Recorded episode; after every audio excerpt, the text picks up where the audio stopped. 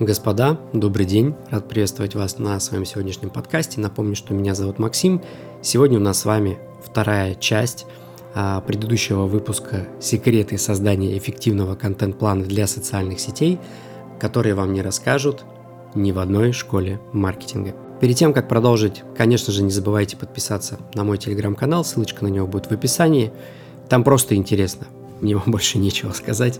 Буду рад вас видеть там, подписывайтесь. В сегодняшнем выпуске мы с вами поговорим про анализ целевой аудитории, ну и про подбор платформ для публикации контента. Мы с вами подробно разберем, как понять свою целевую аудиторию, как выбрать социальные платформы для размещения контента, ну и, конечно же, какие особенности э, нужно учитывать при публикации контента на тех или иных платформах. Ну что ж, давайте разбираться, как же понять свою целевую аудиторию. Понимание целевой аудитории, на мой взгляд, является таким ключевым моментом для успешной маркетинговой стратегии, для успешного продвижения, для получения положительных результатов. Коротко я поделюсь своими шагами, о которых я уже рассказывал в предыдущих подкастах, но здесь так коротко и емко э, расскажу вам про 6 шагов, которые я использую для а, подготовки в любом своем новом проекте. Для начала я определяюсь с продуктом и услугой, которую мы будем продвигать на рынок. Это поможет понять, в сторону какой целевой аудитории нужно смотреть. На втором этапе я определяю обычно основные характеристики, возраст, пол, демография, какие есть у человека предположительные интересы, то есть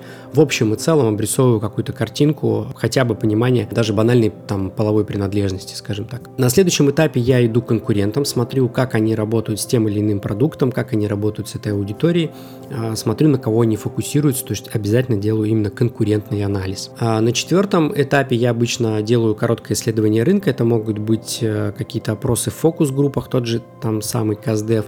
Это может быть получение каких-то уже существующих анализов там из социальных сетей, из интернета, для того, чтобы понять, какие есть проблемы аудитории, с чем нужно работать. А на пятом этапе обычно создается некий аватар клиента для понимания того, что кто конкретно наш человек, чтобы можно было визуально его представлять, или группа людей, как она может выглядеть, а, прям вот визуально стараюсь прорисовывать эти моменты. Ну, шестой момент – это тесты оптимизации, это уже после того, как мы запускаем продукт, но я всегда к этому возвращаюсь, это банальное, повторное, наверное, я бы так назвал, даже исследование целевой аудитории. То есть нужно понимать, что а, целевая аудитория сегодня – это не такая же целевая аудитория завтра, потому что могут произойти какие-то изменения, которые сильно повлияют на смещение интересов этой целевой аудитории, и, соответственно, маркетинг должен успеть сместиться э, за, соответственно, целевой аудиторией для того, чтобы в моменте э, удовлетворять эти потребности. Следующее, о чем мы поговорим, это как выбрать э, платформы для размещения контента. Я обычно при выборе э, вот именно платформ учитываю несколько факторов. Я вам сейчас их расскажу. Первое, самое простое, э, я смотрю та, на то, где находится целевая аудитория того или иного продукта, то есть на какой именно платформе. Во втором пункте я смотрю на то, а, какие типы контента актуальны для целевой аудитории и какие типы контента могут быть актуальны для той или иной площадки. А на третьем этапе я смотрю, какие у нас основные а, цели и задачи, то есть если мы говорим, например, что нам нужны срочно, важно, супер большие охваты, то есть чтобы это было все вирально, а, то тогда мы говорим про нельзяграмм, про YouTube, это шарты, короткие ролики, которые набирают больше всего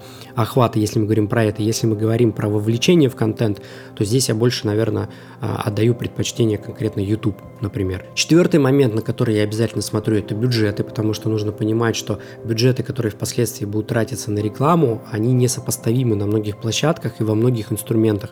То есть Яндекс Директ, он, допустим, условно в разы дешевле, нежели чем реклама официальная в Telegram. То есть там большая пропасть между этими бюджетами, и нужно это понимать. А следующим пятым этапом я смотрю обязательно на аналитику, то есть какую аналитику предоставляет площадка. Например, в Telegram сложно отследить какую-либо конкретную аналитику, понять, что там вообще происходит. А если же мы говорим про, допустим, веб и Яндекс Метрику ту же самую, про Яндекс Директ, то там можно детально погрузиться в каждого а, допустим, потенциального клиента и вытащить из него максимум, то есть понять даже, как он ведет себя на сайте, может быть, нужно добавить а, какие-то кнопки и вообще поменять дизайн, например. Следующий большой фактор, на который я смотрю, это какие особенности у каждой платформы нужно э, учитывать при создании контент-плана. Тут я смотрю на 6 ключевых моментов. Первое, я смотрю на целевую аудиторию, каким образом она использует ту или иную платформу, то есть как она потребляет контент, а, в каком виде она потребляет контент. Вторым а, ключом является конкретно формат этого контента, то есть что это будет. Это будет видео, это будет фото плюс текст, это будет аудио. Ну, то есть как аудитории комфортно получать э, ту или иную информацию. Следующее это чистота публикаций. То есть я стараюсь э, внимательно относиться к тому, э, как часто мы публикуем контент. То есть нужно понимать, что мы не можем публиковать контент в Telegram ровно так же, как мы публикуем контент, например, в Нельзяграм или контент на YouTube. Это совершенно разный подход.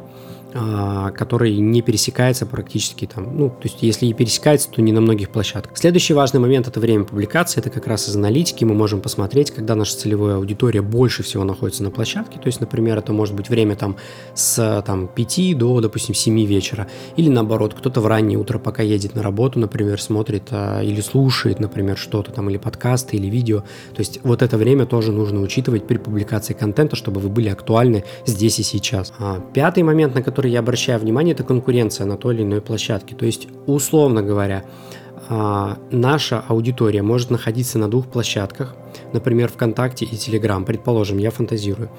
Но мы понимаем, что конкуренция, допустим, в ВК очень большая, а в Телеграм никого нету.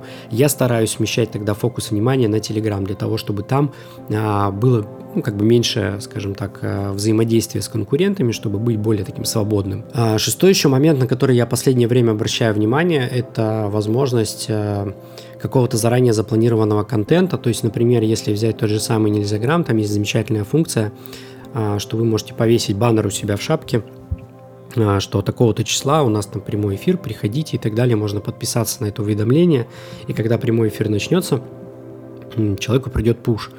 А, то есть это тоже важно. А, такая же возможность есть э, в Telegram. На мой взгляд, это удобно. То есть я на эти вещи теперь тоже обращаю внимание.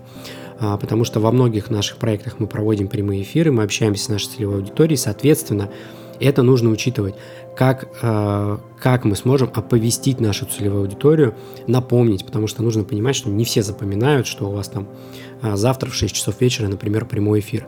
И лучше бы э, сделать уведомление там за там, утром, например, днем, за час, э, там, за 15 минут, еще и в самом начале дважды можно отправить уведомление, чтобы аудитория э, вспомнила про вас и дошла до вашего прямого эфира. Вот такой вот насыщенный получился подкаст. Э, надеюсь, что он вам понравился. Не забудьте поставить лайки, комментарии, не забудьте поделиться, э, если вдруг информация оказалась нужной для вас. У нас с вами скоро выйдет третья уже часть этого замечательного подкаста, поэтому обязательно переходите, подписывайтесь в мой телеграм-канал. А как только будет готов следующий выпуск, я обязательно пришлю все ссылочки туда. Я с вами не прощаюсь. До скорых встреч.